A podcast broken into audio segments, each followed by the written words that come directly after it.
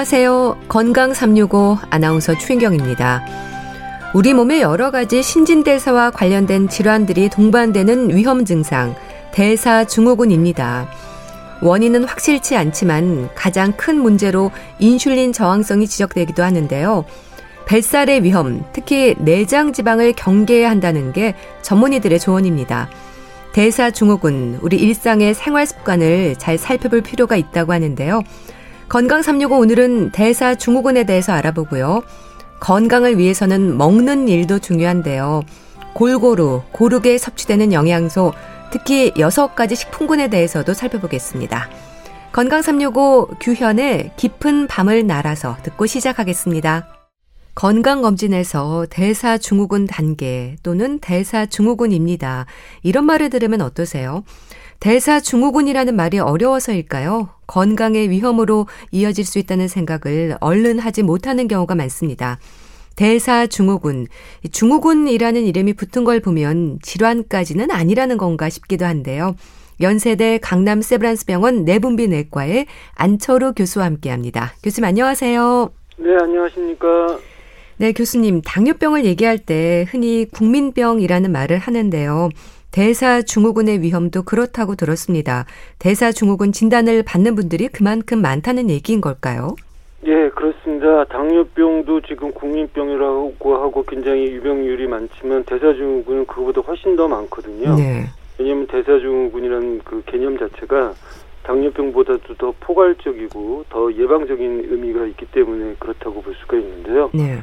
지금 우리 한국인 세 명 중에 한 명꼴로 나타나는 것이 이혼율, 두 번째는 암 발생률, 세 번째는 대사증후군이라 할 정도로 굉장히 많은 대사증후군의 유병률이 늘어나고 있고요. 네. 나이에 따라서 이 대사증후군이 늘어나고 있어서 국민병이라고 할 수 있는데 40대는 40%, 50대는 50%, 아. 60대는 60% 이를 정도로 나이에 따라서 40대 이후로 급격히 증가하는 분이 대사증후군이고 네. 요즘은 또 건강검진에서 젊은 대사증후군 환자도 많이 일, 일, 발생되고 있어서 가히 뭐 당, 국민병이라고 할 수 있겠습니다. 네.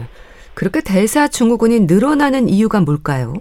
아무래도 이제 그 첫 번째는 서구화된 식단과 그다음에 운동 부족, 그다음에 세 번째는 스트레스가 또 대사증후군의 굉장히 중요한 위험 요소이고요. 음, 스트레스가요? 네, 예. 네, 네 번째는 불면증, 수면 부족 이런 것들이 지금 현대의 대사증후군이 급격히 증가하는 원인이라고 할 수 있겠습니다. 네. 일단 이 대사증후군이라는 이름이 좀 어렵습니다. 대사에 문제가 생긴다는 거죠? 그렇죠. 뭐 대사 그러면 뭐 우리가 사명대사니 서산대사 이런 스님들 얘기를 하는 게 아니고 네. 우리가 말하자면 신진대사 얘기거든요. 예.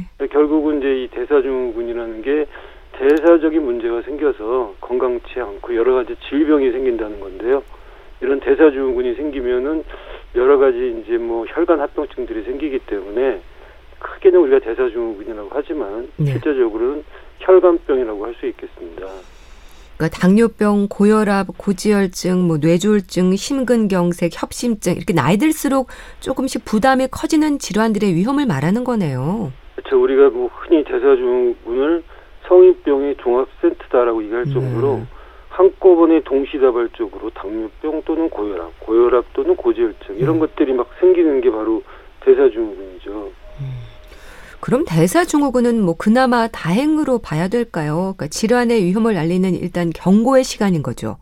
그렇죠. 이게 이제 사실은 어떻게 보면 우리한테는 이 폭풍 전야 같은 얘기일 수도 음. 있지만 어떻게 보면 또 우리한테는 이게 질병이 생길 수 있다는 경고고요. 이럴 때 우리가 이 빨간색 신호등이 켜지기 전에 노란색 신호등일 네. 때 미리 이제 더 심각한 상태가 되지 않도록 예방할 수 있는 우리한테는 또 좋은 기회일 수도 있는 거죠. 네. 그럼 대사 증후군의 증상이라는 건 없겠네요. 뭐 내분비나 심혈관, 뇌혈관 질환들의 위험을 높이는 단계인 거지 않습니까? 그래서 강조가 되는 게 관리의 중요성인 걸까요? 우리가 이제 당뇨병도 증상이 없는 당뇨병들이 많듯이 사실 증상이 뚜렷하게 나타나기 전까지는 애매한 증상들이 많고요. 네. 쉽게 피곤해진다든지. 아. 근데 이런 상태에서 이제 대사증후군을 인지해서 관리하면 이게 이제 사실은 뭐 우리한테는 중요한 시기라고 할 수 있는 거죠. 네. 대사증후군이 중요한 게 서너 가지 이유가 있습니다. 첫째는 흔하다. 음. 둘째는 흔하지만 여러 가지 합병증으로 치명적인 중풍이나 이런 것들이 올 수 있다. 예. 세 번째가 제일 중요한데요. 그럼에도 불구하고 암이나 다른 치명적인 질환에 비해서 내가 얼마든지 노력하면 음. 예방이 관리하다. 이게 아주 대사증후군의 포인트라고 할 수 있겠습니다. 네. 노력하면 예방이 가능하다. 자, 그럼 어떻게 관리할 것인가 이 부분에 신경을 써야 될 것 같은데요. 가장 문제가 되는 게 뭡니까? 결국은 이제 내장 지방이 대사증후군에 중요합니다. 대사증후군의 가장 근본적인 이유는 인슐린 저항성 때문에 생기는 건데요. 네. 인슐린 저항성을 생기게 하는 우리 몸의 신체 구조가 지방 조직이거든요. 그래서 나이가 들면서 이제 우리가 운동이 부족하고 두 번째는 그러면서 불구하고 서구화된 식단으로 포화 지방을 많이 드시고 네. 탄수화물, 당 지수가 높은 음식을 먹게 되면 저 대사증후군이 잘 발생되겠죠. 그래서 결국은 식사, 운동, 관리, 생활 습관의 전반적인 점검이 필요할 것 같습니다. 네. 그럼 대사증후군의 위험을 이렇게 무심하고 좀 방치하면 말씀 주신 질환들이 한 번에 올 수도 있는 건가요? 그렇죠. 우리가 대사증후군을 시한폭탄이라고 얘기하는데 예. 결국은 내 몸속에 갖고 있는 폭탄이 언제 터질지 모르는 거죠. 음. 그래서 이런 위험 신호가 왔을 때 간과하지 않고 잘 관리하지 않으면 한꺼번에 이제 뭐 당뇨병이 이제 생기고 또 중풍이 생기고 협심증이 생기고 이런 무시무시한 질환들이 한꺼번에 동시다발적으로 음. 올수 있게 됩니다. 근데 또 대사 증후군이요. 증상도 없어서 조기 발견되고 미리 관리되기도 쉽지 않을 것 같은데 이미 다른 질환의 위험이 좀 높은 단계에서 진단이 되는 경우도 많겠어요. 그러니까요. 사실 대사 증후군은 미리만 알 수 있으면 좋은데 네. 대부분 사람들이 어떤 질병이 생기고 나서 음. 그 다음에 이제 보니까 대사 증후군이었다. 뒤늦게 이제 소잃고 외양간 고치는 네. 그런 사람들이 많거든요. 그러니까 실제적으로 이런 다른 질환 유효인 높은 단계에서 진단됐을 때는 이미 좀 늦었으니 이미 이제 늘 우리가 체중을 재듯이 허리둘레를 재고 왜냐하면 내장 지방량을 갖다가 판단할 수 있는 쉽게 할 수 있는 척도니까요. 예. 그리고 요즘은 이제 가정용 혈압계나 혈당 측정기 같은 것들이 있으니까 음. 나중에 말씀드리겠지만 대사증후군의 진단 기준에 혈당, 혈압, 허리둘레 이런 것들은 실제적으로 우리가 간편하게 자기가 미리미리 체크할 수 있는 부분들이거든요. 그래서 질병이 발생되기 전에 이런 것들을 자주 측정을 해서 자기의 위험도를 미리 감, 그 평가하는 것이 중요할 것 같습니다. 네. 대사증후군과 암 발생 위험은 어떻습니까? 연관이 있다고 들었는데요. 그렇죠. 모든 암이 다 그런 건 아니고요.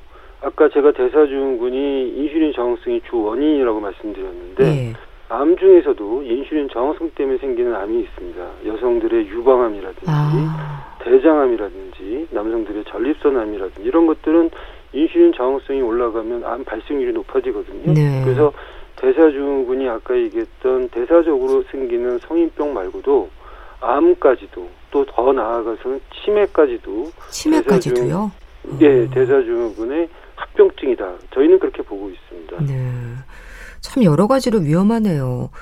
그렇다면은 이 대사증후군이 아직 병은 아니지만 질환으로 생각을 해야 조심할 수 있지 않을까 싶은데 건강검진에서 어떤 수치들에 조금씩 민감해야 할까요?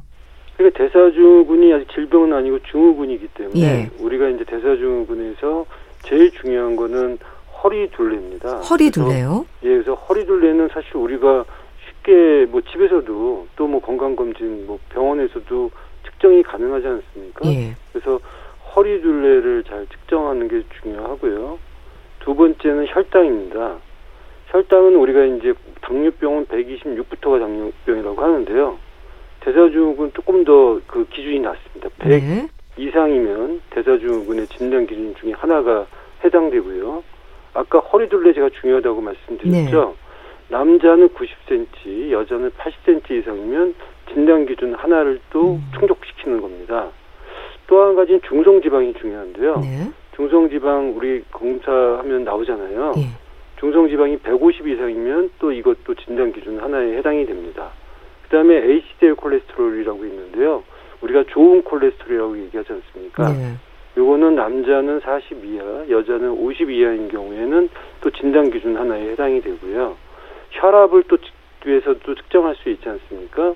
혈압이 130에 85 이상이면 대사증후 진단 기준 하나에 해당이 됩니다. 그래서 아까 얘기했던 허리, 중성지방, 그 다음에 HDL 콜레스테롤, 네. 그 다음에 혈압, 공복 혈당, 요 다섯 가지는 우리가 쉽게 측정할 수 있는 거거든요. 그래서 요런 다섯 가지 중에 세 가지 이상이면 뭐 어느 거나 다섯 가지 중에 이거 이거 이거 세 개든 저거 저거 저거 세 개든 세 개 이상이면 네. 우리가 대사증후라고 진단할 수 있고 그렇게 진단됐을 때 아, 내가 두 가지다 한 가지다 그 해당 항목을 잘 관리하면은 이 대사증후군을 예방하고 합병증까지 초래되는 위험성을 막을 수가 있게 됩니다. 네. 좀 하나씩 짚어보겠습니다. 대사증후군의 진단 기준이 결국 검진으로 알 수 있는 수치일 텐데 일단은 다섯 가지 수치들 중에서 세 가지 이상이면 대사증후군이 되는 거네요. 그렇죠. 예. 그 우리가 이제 허리둘레나 뭐 중성지방, 뭐 예를 들면 혈압이 높다 세 가지다. 그럼 예. 대사증후군이고요. 아니면 중성지방은 괜찮은데 공복혈당이 음. 높고 혈압이 높고 그 다음에 이제 HDL 콜레스테롤이 낮다. 그것도 대사증후군이거든요. 네. 그래서 요 다섯 가지 중에 뭐 세 가지 이상이면 대사증후군으로 진단을 하고요. 이건 임상적으로 또 실생활에서 굉장히 쉽게 또 중요한 수치이기 때문에 네. 간편하게 음. 대사증후군을 진단할 수 있게 됩니다. 네. 허리둘레를 점검하는 이유는 뭔가요? 우리가 그 내장 지방량을 측정하는데 가장 정확한 그 검사 방법은 이 허리에 CT를 찍어서 지방량을 측정하는 건데 네. 그건 쉬운 일은 아니고요. 간편하게 우리가 허리 둘레를 갖다가 배꼽 있는 데서 측정을 하면 그게 어느 정도는 내장 지방량을 측정하는 뭐 간접적인 지표가 될 수 있거든요. 네. 허리 둘레 측정하는 이유는 내 몸속에 내장 지방이 얼만큼 있는지를 보려고 하는 겁니다. 네. 내장 지방이 왜 그렇게 문제가 되는 건가요? 사실은 이 우리 몸의 지방이 다 나쁜 건 아니거든요. 예. 어떤 경우에는 갈색 지방이라고 해서 착한 지방도 있는데요. 예. 그 얘기는 좀 뭐좀 뭐 복잡한 얘기니까 이제 피하 지방하고 내장 지방 갖고 얘기를 하면 사실 뚱뚱해도 피하 지방이 많은 뚱뚱한 사람들, 비만한 사람들은 그닥 문제가 되지는 않지만 네. 말랐어도 마른 비만이라고 있지 않습니까? 마른 비만이요. 예, 네. 내장 지방인데 말랐지만 많이 있는 분들이 있어요. 음. 그 복강 내에 아주 지방이 그득한 사람들이 있거든요. 네. 그런 사람들은 체중이나 허리 둘레는 적게 나간다 하더라도 사실은 안에 내장 지방이 많은 거죠. 음. 그래서 이 내장 지방이 많아지면 내장 지방은 엄청나게 나쁜 지방 호르몬들이 나옵니다. 네. 대사에 문제를 일으키죠. 음. 그래서 이 내장 지방을 알기 위해서 네. 허리 둘레를 측정하는 거고 대사증후에서 여러 가지가 다 중요하겠지만 내장 지방이 사실 제일 중요하다고 볼 수 있겠습니다. 네. 뱃살, 내장 지방이 이제 문제라는 건데 여기에서 그러면 뭐 식습관과 운동이 또 함께 지적이 되는 걸까요? 그렇죠. 우리가 식사를 갖다가 아까 말씀드렸지만 당지수가 높은 탄수화물을 많이 드시거나 포화 지방을 많이 드시거나 아니면은 트랜스 지방이나 뭐 이런 액상 과당 같은 걸 많이 드시게 되면 예. 갑자기 혈당이 올라가서 그게 다 지방으로 바뀌면서 내장 지방으로 쌓이게 되고요. 운동도 우리가 이제 근력 운동을 적게 하거나 그러면은 이 내장 지방이 계속 축적이 되거든요. 그래서 유산소 운동도 중요하지만 근력 운동을 해서 내장 지방을 줄여야 되는데 지금 이제 현대를 살아가는 우리들은 그게 좀 쉽지 않기 때문에 네. 내장 지방이 쌓이고 대사증후군이 급증하게 되는 거죠. 네. 유산소 운동도 좋지만 근력 운동을 꼭 같이 해야 되는 거군요. 그렇죠. 유산소 운동이라는 건 우리가 섭취한 칼로리를 소모시키는 방향으로 이제 짜여져 있는 운동이라고 하면 네. 근력 운동은 이제 근육에서 나오는 호르몬이 있어서 아. 그 호르몬들이 이제 우리가 가만히 있어도 그 내장 지방을 갖다가 줄이는데 큰 도움이 되기 때문에 네. 사실 이제 근력 운동을 해서 기초 대사율을 높이는 음. 것이 이 대사증후군에서는 중요한 요소라고 할 수 있겠습니다. 네. 혈압은 어떻습니까? 요즘 가정 혈압계를 준비해서 매일 확인하는 분도 많은데 수축기와 이완기 혈압으로도 구분해서 좀 위험을 생각해야 될까요? 그렇죠. 우리가 이제 수축기 혈압이 높으면은 대개는 음, 어떤 문제가 생기냐면 네. 혈관에 직접적인 이제 충격을 줘서 혈관에 염증을 일으키기 때문에 아. 혈관병이 이렇게 되고요. 특히 이완기 혈압이 또 이제 너무 문제가 되면 네. 이 관상동맥 쪽에 문제가 돼서 심장 쪽에 문제가 되기 때문에 수축기 이항기 혈압을 다 재보고 그 차이가 또 40 이상 많이 나면은 그게 이제 또 매갑의 차이가 있다고 그래서 그것도 문제가 되거든요. 그래서 네. 수축기 이항기 혈압을 다 재서 음. 그게 130에 85의 이상인 경우에는 우리가 이제 혈압이 있다고 보고 네. 대사증후군의 진단 기준으로 이제 그거를 어, 추가하게 되게 되겠습니다. 네. 혈압 상승도 음식, 특히 짜게 먹는 습관이 문제가 되고 있는데 짜게 먹는 게 왜 그렇게 안 좋은 건가요? 짜게 먹게 되면 일단은 혈압이 올라간다는 건 누구나 알고 있지만 네. 흥미로운 건 짜게 먹는 것 자체가 인슐린 저항성을 일으켜서 혈당도 올리고요. 또 짜게 먹게 되면 그로 인해서 이제 혈관에 염증이 또 문제가 된다는 보고들이 있습니다. 그래서 네.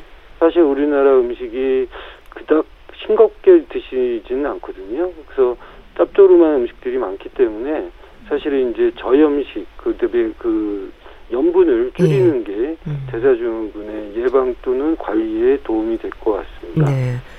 자 그리고 콜레스테롤에 대한 지적이 있습니다. 어떻게 이해하면 될까요? 사실 이제 콜레스테롤에서 재밌는 건요. 네. LDL 콜레스테롤은 대사증후군 진단 기준이 없습니다. 아. 우리가 LDL 콜레스테롤은 나쁜 콜레스테롤 알고 있는데 네. LDL 콜레스테롤은 없고 중성지방이 들어갔다는 게 저는 굉장히 중성지방이요. 있는 사실인데요. 우리가 이제 지질 그러면 중성지방, 고지 고밀도 지질 단백질, HDL 콜레스테롤, 저밀도 지질 단백질, LDL 콜레스테롤 세 가지가 있는데 이 세 가지 중에서 두 가지만 우리가 대사증후군의 진단 기준이 있는데요. 네. 이 중성지방이라는 것은 내가 먹는 음식의 바로미터라고 생각하면 되겠습니다. 그래서 중성지방이 150 이상이라는 건 뭔가 식사에 문제가 있구나. 네. 이 사람은 식사 쪽을 좀 더 더 집중적으로 관리해야 되겠구나라는 것을 암시하게 되고요. HDL 콜레스테롤은 건 내 운동에 대한 바로미터라고 생각하시면 되겠습니다. 그래서 HDL 콜레스테롤이 떨어져 있다. 그러면 이분은 운동이 좀 부족하구나. 네. 운동을 더 해야 되는 상황이구나. 이렇게 이제 인지하시고 운동 쪽을 더 강화하는 거죠. 그래서 우리가 시험을 볼 때 국어, 영어, 수학 뭐 이렇게 있으면 아, 내가 국어 성적이 좀 부족하구나, 뭐 영어 네. 성적이 부족하구나 음. 이런 식으로 이 대사증후의 진단 기준이 아주 재미있게 짜여져 있는데 내가 중성지방의 문제 있는 대사증후군인지 HDL 콜레스테롤이 낮은 대사증후군인지 혈압이 높은 대사증후군에 따라서 나의 생활 습관, 식사와 운동을 어떻게 해야 되는지 맞춤형 예방 관리가 될 수 있는 그러한 구조로 짜여져 있다는 것이 전 굉장히 흥미로운 진단 기준이라고 생각하고 있습니다. 네. 높은 중성지방과 뭐 낮은 HDL 콜레스테롤 이런 기준치가 어떻습니까? 예, 제가 아까도 빠르게 얘기했지만 중성지방은 네. 150 이상입니다. 음. 150mg per 데시리터인데 150 예. 예, 예. HDL 콜레스테롤은 이 남자는 40, 여자는 50. 왜냐하면 HDL 콜레스테롤은 남자보다 여자가 높기 때문에 네. 진단 기준이 남녀의 차이가 음. 있거든요. 그래서 내가 HDL 콜레스테롤이 낮다 그러면 여자는 50 이하, 여자는 남자는 40 이하인 경우에는 HDL 콜레스테롤이 낮다 이렇게 판단할 수 있겠습니다. 네.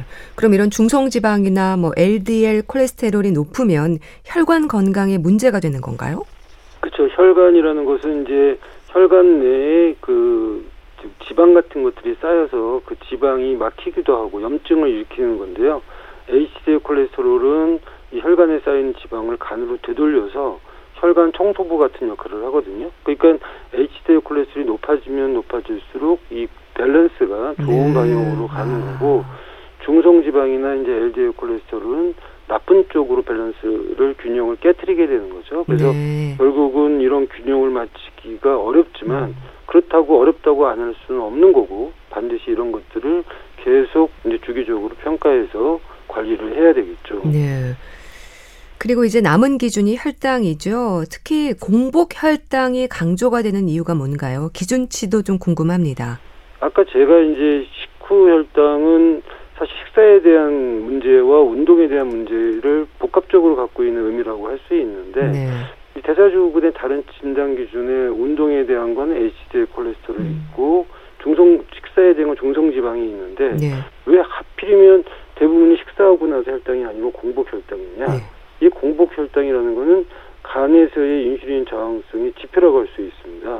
그래서 공복 혈당이 높아지는 사람들은 음식 과 운동보다는 아까 얘기했던 수면 부족인 사람들이 공복 혈당이 많거든요. 예. 아무것도 안 먹었는데 공복 혈당이 올라간다? 그 얘기는 뭐냐면 밤새 간에서 당이 포도당이 흘러나와가지고 공복 혈당이 올라가는 거거든요. 예. 이런 경우는 대개 이제 수면의 양이나 질이 부족한 사람들, 스트레스를 많이 받는 전문직 여성들한테 공복 혈당이 조금 높아져 있는 경우가 많은데 네. 공복 혈당은 뭐 별거 아니야. 식후 혈당이 중요하지 생각할 게 아니고 공복 혈당이 차츰 올라간다는 얘기는 이 간의 기능이나 아니면 이 수면을 잘 못하고 인슐린 저항성이 높아져 있는 스트레스를 많이 받는 상태를 의미하기 때문에 네. 이 공복 혈당이 사실은 이 대사증후군에서도 다섯 가지 진단 기준 중에 중요한 진단 기준이라고 할 수 있겠습니다. 그래서 네. 이 대사증후의 진단 기준은요. 다시 한번 반복해서 말씀드리겠지만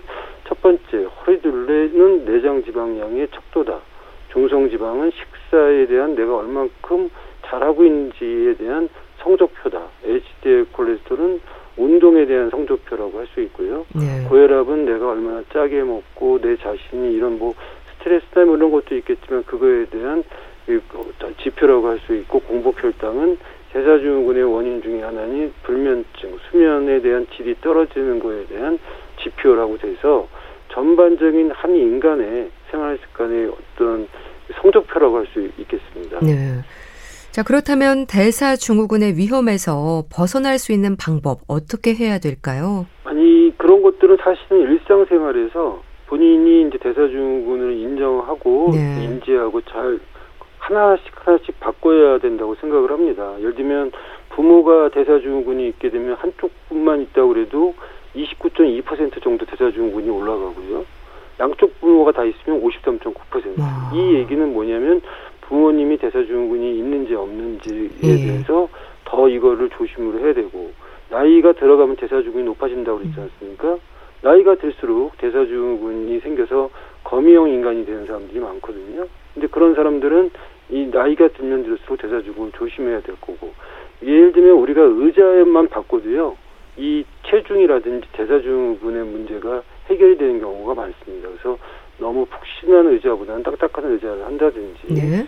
뭐한 시간 두 시간 이상 너무 오랫동안 앉아서 작업하다기보다는 중간에 한 번씩 일어서 주는 것만으로도 대사증후군이 관리가 되는 거죠. 그래서 너무 예, 내용이 방대하고 또 너무 세세할 수는 있겠지만 제가 강조하는 거는 이 대사증후군을 일상생활에 하나씩 하나씩 바꿔 나가는 것만으로도 대사 증후군이 예방 관리될 수 있다는 거고요. 식사도 네. 한꺼번에 다 바꾸려고 하지 말고요. 처음에는 하루에 세 번 규칙적인 식사부터 시작을 해서 식물성 기름을 좀 많이 드시고 뭐 동물성 지방을 줄인다든지 잡곡을 드시 주로 식사를 하신다든지 아니면 뭐 단순당의 음식을 줄인다든지 이런 네. 식으로 하나씩 하나씩 내 생활 전체를 뜯어 고쳐야지만이 실제적으로 대사증후군을 예방하고 관리할 수 있고요. 네. 운동도 한 번에 뭐 주말에 몰아서 등산하고 그러는 게 아니라 하루에 30분 이상은 꼭 한다. 일주일에 다섯 번은 꼭 한다. 일주일에 다섯 번은 못하게 되면 150분 운동을 하라고 하니까 네. 뭐한 시간씩 예를 들면 뭐 세 번은 한다든지 뭐 이런 식으로 자기 스스로가 이제 생활 습관에 대한 목표를 정해서 꾸준히 관리하는 것이 중요할 것 같습니다. 네. 그러니까 대사 증후군입니다. 또는 대사 증후군의 단계입니다. 이런 진단을 받아도 말씀 주신 것처럼 생활 습관에 신경을 쓰면 위험에서 좀 벗어날 수 있는 거겠죠? 그렇죠. 당연히 할 수 있습니다. 그래서 대사 증후군이 중요한 거고요. 네. 대사 증후군이 중요한 건 아까 얘기했던 대로 흔하고 두 번째는 치명적인 합병증이 올 수 있지만 세 번째는 우리가 판도라의 상태처럼 희망적인 메시지인데 대사증후군은 내가 노력하기에 따라서 다시 원상복구할 수 있다. 그게 가장 중요한 대사증후군의 임상적 의미라고 할 수 있겠습니다. 네, 알겠습니다. 자, 말씀은 잘 들었습니다. 오늘은 대사 증후군에 대해서 알아봤는데요. 연세대 강남 세브란스 병원 내분비 내과의 안철우 교수와 함께 했습니다. 감사합니다. 네, 감사합니다. KBS 라디오 건강 365 함께 하고 계신데요. 박지윤의 Steal Away 듣고 다시 오겠습니다.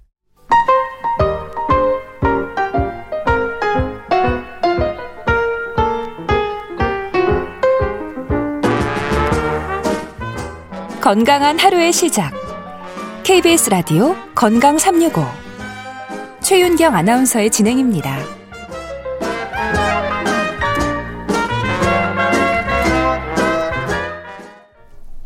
KBS 라디오 건강 365 함께 하고 계십니다. 먹는 일에 있어서 포만감도 중요하지만 건강을 위해서는 골고루 고른 영양을 위한 노력이 있어야 하지 않을까 싶은데요. 분당 재생병원 영양내과 백현옥 교수와 함께하는 영양 이야기. 오늘은 여섯 가지 식품군에 대해서 살펴보겠습니다. 교수님 안녕하세요. 네, 안녕하십니까. 네. 교수님, 모든 영양소가 한 번에 들어있는 식품은 없는 거죠? 완전 식품하면 제가 어릴 때는 우유가 완전식품이라고 하긴 했습니다. 네. 근데 사실 우유가 송아지를 위한 거죠. 사람을 위한 건 아니잖아요. 네. 그러니까 구성 성분이 절대로 완벽할 리가 없지요. 그래서 굳이 모든 영양소가 잘 있는 식품을 꼭 한 가지 꽂으라 그러면 신생아에게 모유가 그 아주 어린 기간, 일정 기간 동안은 완전 식품에 속하겠지만 네. 그 외에는 없다고 보는 게 맞겠죠. 그래서 우리가 골고루 먹어야 하는 그런 이유이기도 한데요. 너무 많이 먹는 것도 문제고 너무 안 먹어도 건강에 위험을 줄 수 있고 또 특정 식품에 너무 집중해서 먹는 건 역시 영양학적으로 문제이지 않을까 싶습니다. 그렇죠. 과다 영양 섭취도 문제를 유발하고요. 또 부족하면은 영양 결핍으로 될 것이고요. 그리고 아무리 몸에 좋은 음식이라도 한 가지가 좋다고 계속 그것만 드신다거나 좀 치우쳐서 먹으면 역시 일부 영양소만 공급함으로 역시 문제가 됩니다. 네. 따라서 영양은 역시 균형이 가장 중요하다고 말씀을 드릴 수가 있겠네요. 네. 자, 오늘은 건강과 영양을 얘기할 때 강조가 되는 여섯 가지 식품군에 대해서 알아볼 텐데요. 이게 영양소에 따라서 구분이 되는 거죠. 그렇습니다. 전 국민이 필요 영양소를 균형 있게 섭취하기 위해서 어, 함유 영양소와 그리고 먹는 방법, 섭취 패턴에 따라서 식품을 여섯 가지 군으로 구분했습니다. 그래서 첫 번째가 곡류고요. 네. 두 번째가 고기, 생선, 계란, 콩류가 되겠고요. 세 번째가 채소류고 네 번째가 과일류, 그리고 다섯 번째는 우유와 유제품류, 그리고 여섯 번째는 유지와 당류 여섯 가지 식품군으로 분류를 했습니다. 네. 우선 곡류부터 짚어볼게요. 이게 밥, 빵, 감자, 고구마, 국수 이런 부분들이지 않습니까? 네, 맞습니다. 그러니까 왜 주로 함유된 영양소는 금방 들어보시면 아시겠지만 네. 탄수화물 성분이 되겠죠. 그리고 주로 우리나라 사람들의 주식에 속하는 그런 그, 그 영양군이 되겠습니다. 그래서 보통 이렇게 주식으로서 탄수화물을 우리가 보통 어, 권할 때는 총 섭취 열량의 60 내지 70% 정도를 공급하게 되고 네. 일부 단백질의 공급원 역할도 역시 할 수가 있겠습니다. 그래서 방금 말씀 주신 뭐 주식으로서 우리 당장 꼽는 것들이잖아요. 네. 밥이니 빵이니 국수니 음. 이런 것들 거기에다 뭐 떡이라든지 뭐 감자, 고구마 이런 것도 다 이런 첫 번째 식품군에 속하는 음식이 되겠습니다. 네. 이 탄수화물의 역할도 중요할 텐데, 근데 요즘은요, 이 탄수화물을 무조건 멀리하는 분들도 있어서 조금 오해가 있지 않나 싶기도 합니다. 요즘 아닌 게 아니라 저탄고지라고 예. 저 처음에 못 알아들었거든요. 저탄수화물 고지방 식사가 아주 유행인 것 같습니다. 네. 그래서 실제로 제가 좀 살펴보니까 당질을 탄수화물을요 매우 제한해서 섭취하면 체지방이 분해되는 과정에서 케톤증이 유발되고 소변량이 늘어나면서 체액 손실도 함께 일어나게 되고 짧은 시간 안에 체중이 많이 줄어드는 효과는 상당히 있는 것 같습니다. 네. 그래서 어, 과거에는 기름을 적게 먹어야 된다 그래서 저지방 식사요법을 많이 썼잖아요. 네. 근데 저지방의 경우는 사실은 그 식사요법 자체가 맛이 없어요. 지방을 빼버리면 음식이 맛이 아. 없어지거든요. 네. 그러니까 일단 지키기가 상당히 어려워지는 그런 경향이 있는 것 같기도 하고 그다음에 어찌됐건 우리가 열량을 섭취할 때 결국 지방과 탄수화물이 서로 서로 그 나눠서 열량을 공급하게 되거든요. 결국 지방량을 줄이면 탄수화물 양이 많아지고 그다음에 탄수화물 양을 줄이면 지방량이 많아지는 게 있기 때문에 기존의 전통적인 저지방 식사를 아무리 해도 도대체가 별로 효과가 시원치가 않은 거예요. 열량만 줄였다 뿐이지. 네. 그래서 그것에 비한다면 이런 소위 저탄수화물 식사는 그 전통적인 저지방 식사요법에 비해서는 초기의 체중 감량 효과는 훨씬 두드러지는 것 같습니다. 그리고 허리둘레도 감소하고 혈압도 좀 떨어지는 것 같고 혈당도 떨어지는 것 같은 그런 지표 개선에는 단기간에는 효과적이라고 제시되는 것 같아요. 음. 근데 요새 아주 극단적으로 저장질, 즉 탄수화물 제로 식사가 단기적으로는 효과가 있지만 장기적으로 보니까 오히려 대사가 변화하면서 동맥경화증의 발생 위험이 있음을 시사하는 아, 것도 있어서 그렇군요. 완전히 안심할 수는 없는 것 같습니다. 그리고 역시 장기간 진행을 했을 때 고지방과 함께 단백질 섭취가 올라가기 때문에 네. 신장 기능도 망가질 수 있고요.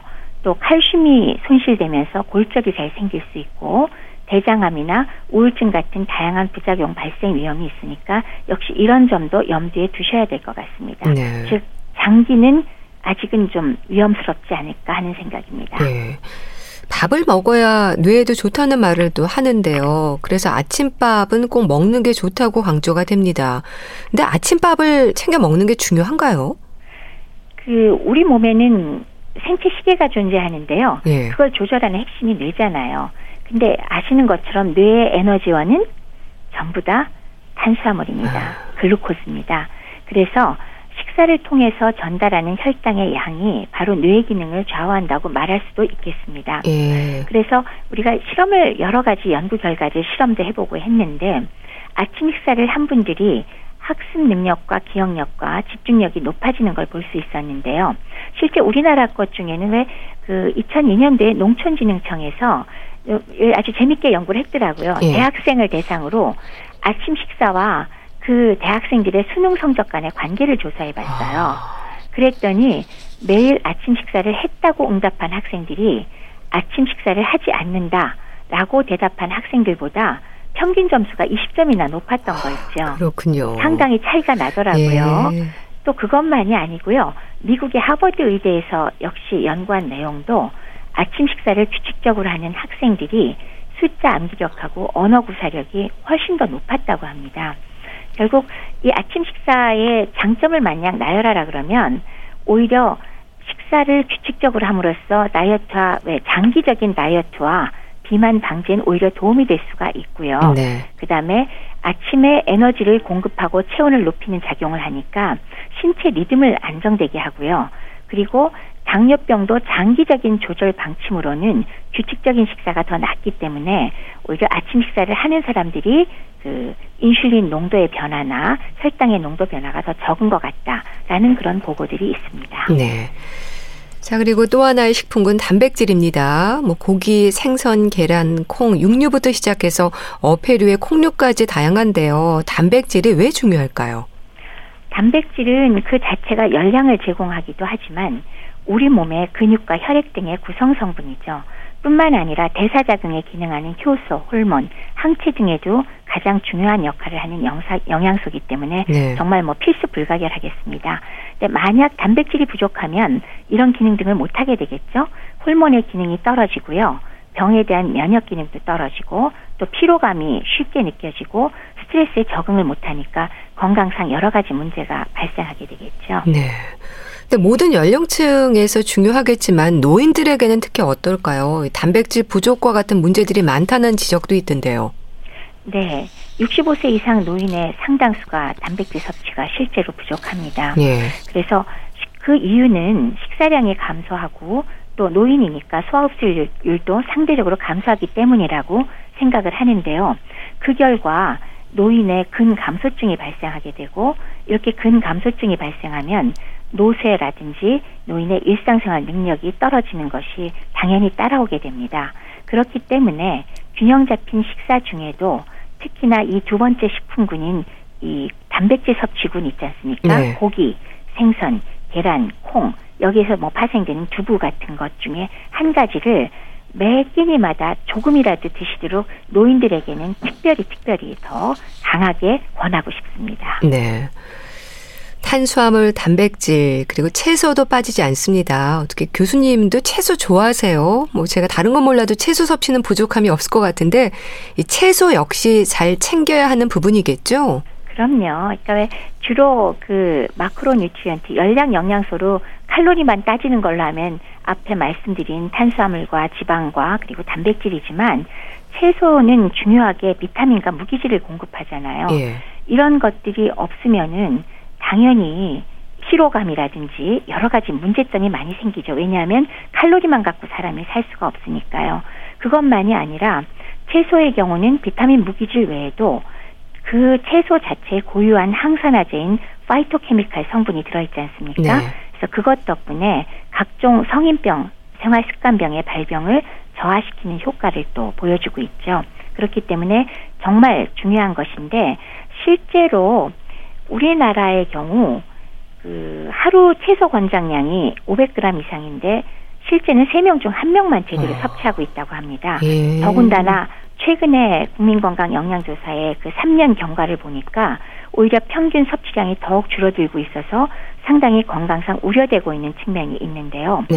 그 중에 잘 들여다봤더니 소아와 청소년 그리고 20대가 적게 섭취하고 있고 나이가 들수록 섭취량은 증가하거든요. 그러니까 그 원인을 보니까 이제 환경이 바뀌고 사회가 바뀌면서 단편식과 가공식품을 많이 먹기 때문에 그런 것으로 생각을 합니다. 네. 이 식이섬유와 비타민, 무기질까지 채소 섭취를 통해서 얻을 수 있는 영양들이 참 많은데 부족할 때 올 수 있는 건강상의 위험들도 좀 지적해 주세요. 채소에는 말씀드렸듯 대표적으로 무기질과 비타민이 뭐 여러 종류가 들어 있습니다. 근데 그거 외에도 앞서 말씀드린 고유의 파이토케미칼들이 들어 있고 또 일부는 단백질도 많이 함유하고 있는 편이면서 네. 영양소의 흡수를 도와주는 보조인자까지 포함하고 있죠. 그렇기 때문에 이런 것들이 부족하면은 운동 능력도 저하되고요. 또 피로감으로 인해서 어, 에너지가 충분함에도 불구하고 자꾸 기운이 없다는 생각으로 과식하게 되죠. 어. 비만을 유발할 수도 있고요. 예. 또 인지 능력이 감소하게 돼요. 그리고 세포의 산화 손상도 증가하게 되고 또 노화가 촉진되고 당연히 식이섬유량이 줄어들 테니까 변비 같은 거는 당연히 따라올 수가 있겠습니다. 네. 그런가 하면 과일은 어떻습니까? 이 채소와 마찬가지로 뭐 비타민과 무기질, 식이섬유가 풍부하게 들어있긴 한데 단맛이 주는 당분 때문에 또 자제하는 경우도 많거든요. 자제하는 게 실제로 필요합니다. 네. 과일에도 역시 뭐 비타민, 무기질, 당질, 섬유질 다 들어있지만은 그 채소에 비해서 포도당과 과당 형태의 단맛이 많이 들어가 있죠. 네. 그런데 그 중에서도 이 과당은 조금 문제가 있습니다. 아. 바로 간으로 옮겨져서 처리가 되는데요. 그 간에서 흡수된 과당이 포도당처럼 금방 몸에서 쓸 수 있는 에너지로 분해되질 않고 주로 지방으로 넘어가 버리거든요. 그래서 예외 없이 지방산과 중성 지방이 높아지는 그런 결과를 얻을 수가 있고요. 네. 지방간을 유발할 수가 있고 그리고 LDL 콜레스테롤 나쁜 콜레스테롤을 증가시켜서 동맥경화를 유발할 수도 있습니다. 그리고 또 인슐린 분비를 촉진하지 않기 때문에 이건 먹어도요. 어떤 공복감에서 포만감을 느끼게 하는 그런 호르몬 분비가 안 되기 때문에 네. 배가 부르다는 걸 못 느껴서 한없이 먹게 되는 그런 아. 결과가 나타날 수도 있거든요. 네. 거기다가 과당은 또 소장에서 모두 흡수되지도 않고 그렇기 때문에 가스가 차거나 배가 부풀고 복통이 생기는 경우도 있어서 과일은 무한정 드시는 거는 절대로 권할 수가 없습니다. 네. 뭐 주스로 갈아 드시는 것보다는 생과일로 섭취하는 게 좋을까요? 쉽지 않고 마실 수 있게 주스를 만들 때는요. 포만감이 적어서 너무 많이 먹게 되는 아, 것 금방 그렇겠네요. 문제가 된다고 말씀드렸고 예. 두 번째는 만드는 과정에서 또 비타민이 파괴되는 경우가 아. 있어요.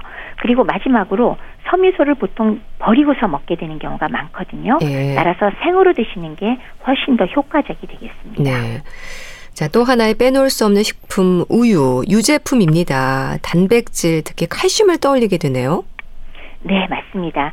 물론 유제품이라고 하면은 그 단백질의 성분이기도 하지만은 그 양보다도 오히려 우리가 칼슘의 근원으로서 많이 사용을 하고 있죠. 그래서 어 여기에 들어가는 그 식품군에는 우유랑 파생되는 그 유제품들, 치즈나 요구르트, 아이스크림 같은 것을 어 저기 섭취하게 되면 칼슘 근원으로서 굉장히 중요합니다. 네.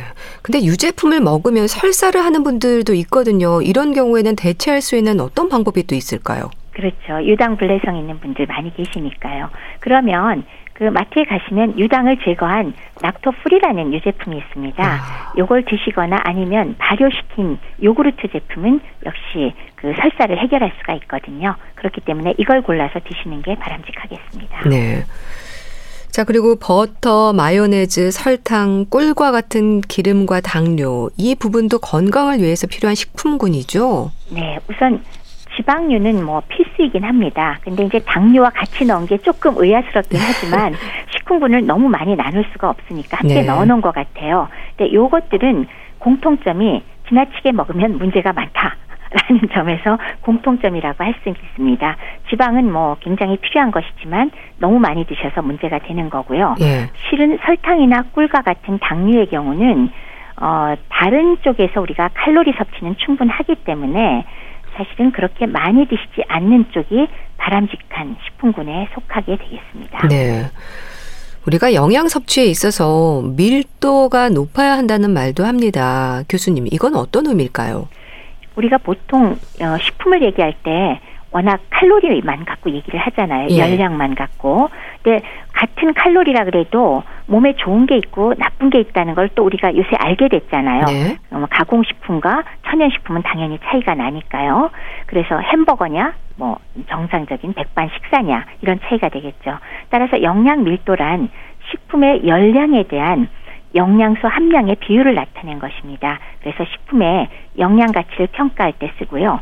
영양 밀도가 높은 음식이 열량은 상대적으로 낮고 건강에도 좋은 음식이다라고 말씀을 드릴 수가 있겠죠. 음, 그러니까 골고루 먹되 영양 밀도가 높은 형태로 섭취를 해야 한다. 그러니까 말하자면 잡곡밥이냐, 뭐 케이크냐, 도넛이냐를 결정하는 것과 같은 부분들인 거네요. 정확합니다. 그러니까 영양 밀도가 높은 식품으로 방금 말씀 주신 잡곡밥 같은 것들이 예. 있을 거고요. 반대로 칼로리만 높지 다른 영양소가 없는 게 패스트푸드나 라면, 과자, 아이스크림 등이잖아요. 그런데 지금 케이크나 도넛도 다른 영양소는 별로 없는 쪽이라서 아. 특히나 다이어트를 하겠다고 내가 마음을 먹었다. 그러면은 영양 밀도가 높은 음식을 정말 신경 쓰셔서 드시는 게 아주 중요하겠습니다. 예. 영양 밀도를 높일 수 있는 방법도 어떤 부분들이 있을까요? 방금 말씀드렸듯이 그 패스트푸드나 라면이나 과자나 아이스크림과 같은 고열량의 영양소가 별로 없는 음식은 가급적 피하시고 네. 어, 그거와 반대되는 충분한 열량도 공급하지만 아울러 다른 영양소가 풍부한 음식들을 어, 선택을 하셔야 되겠죠. 예를 들면 단백질은 내가 포화지방을 적게 먹기 위해서 고기를 안 먹겠다 그러면 콩이나 두부 같은 것을 선택을 하시는 게 좋겠고요. 네. 햄버거는 좋은 선택이 아닌 게 음. 되겠습니다. 그리고 늘 강조가 되는 부분이 싱겁게 먹기입니다. 여섯 가지 식품군을 골고루 챙기면서 조리를 할 때는 싱겁게 나트륨을 자제하려는 노력이 필요하다는 그런 얘기겠죠. 그렇죠. 나트륨이야 물론 없어서도 안 되는 음, 물질이지만은 과다하면 잘 아시는 것처럼 고혈압, 심혈관계 그리고 뇌혈관계 질환을 유발하게 되고요. 콩팥도 망가뜨릴 수 있고 위암 등을 유발할 수도 있습니다. 네. 근데 특히나 우리나라 식사 습관이 나트륨을 상당히 많이 섭취하는 경향이 있지 않습니까? 따라서 나트륨 저감 운동이 완전히 범사회적으로 지금 진행되고 있고 실제로 다 같이 적게 섭취하려는 노력이 절실합니다. 네. 근데 솔직히 자극적인 게 좀 맛은 있잖아요. 짜게 그럼요. 먹는 게 왜 그렇게 안 좋을까요? 짜게 먹으면 말씀드렸다시피 일단 혈압이 높아지는 건 분명한 것 같아요. 네. 그리고 제가 했던 농진청과 함께 했던 연구에서도 우리나라 식품을 선택을 했을 때 전통 식품을 선택했을 때 다른 지표들은 다 그 서양식의 그 음식에 비해서 훨씬 더 좋은 결과가 나오는데요. 다만 혈압에 관한 한은 전통 식단이 혈압이 약간 높은 경향이 나오더라고요. 네. 그래서 이렇게 고혈압과 관련되는 여러 가지 질환과 또 짜게 먹는 것 자체가 위를 자극하니까 당연히 위암 발병률이 높은 것도 관계가 있었거든요. 그렇기 때문에 당연히 건강에 좋지 않고요. 그렇기 때문에 피해야 되겠죠. 예. 우리가 국을 좀 드시는 게 나트륨 섭취를 높인다는 얘기가 많은데 국물보다는 그런 건더기 위주로 먹는 게 좋은 건가요? 건더기 위주로 먹는 게 물론 좋지요. 예. 근데 거기다가 왜 그 이제 짜다 그래서 네. 그냥 물만 한 컵 부어서 국물을 음. 싱겁게 해서 다 잡수시면 예. 총 나트륨 양은 똑같잖아요. 아, 그렇네요. 그런 의미에서 사실은 저도 국의 국물을 참 좋아해요. 예. 그렇긴 한데 만약에 그 나트륨을 저감한다는 것에서 우리나라 전통 식단에서 가장 나트륨을 많이 제공하는 그 군이 한 가지는 좀 억울하지만 김치고요. 아. 하나는 국의 국물입니다. 네. 그래서 국에서는 건더기를 주로 드시고 국물은 가급적 조금만 드시고요. 네. 그리고 김치의 경우는 사실은 다 같이 조금 더 염분을 낮추면서 맛있게 담그는 방법을 좀 전문가들이 연구를 해주시는 게 필요하지 않을까 하고 생각을 합니다. 네, 알겠습니다. 자, 말씀 잘 들었습니다. 오늘은 여섯 가지 식품군에 대해서 살펴봤는데요. 분당 재생병원 영양내과 백현욱 교수와 함께 했습니다. 감사합니다. 네, 감사합니다. 임재범의 너를 위해 보내드리면서 인사드릴게요. 건강365 아나운서 최경이었습니다. 고맙습니다.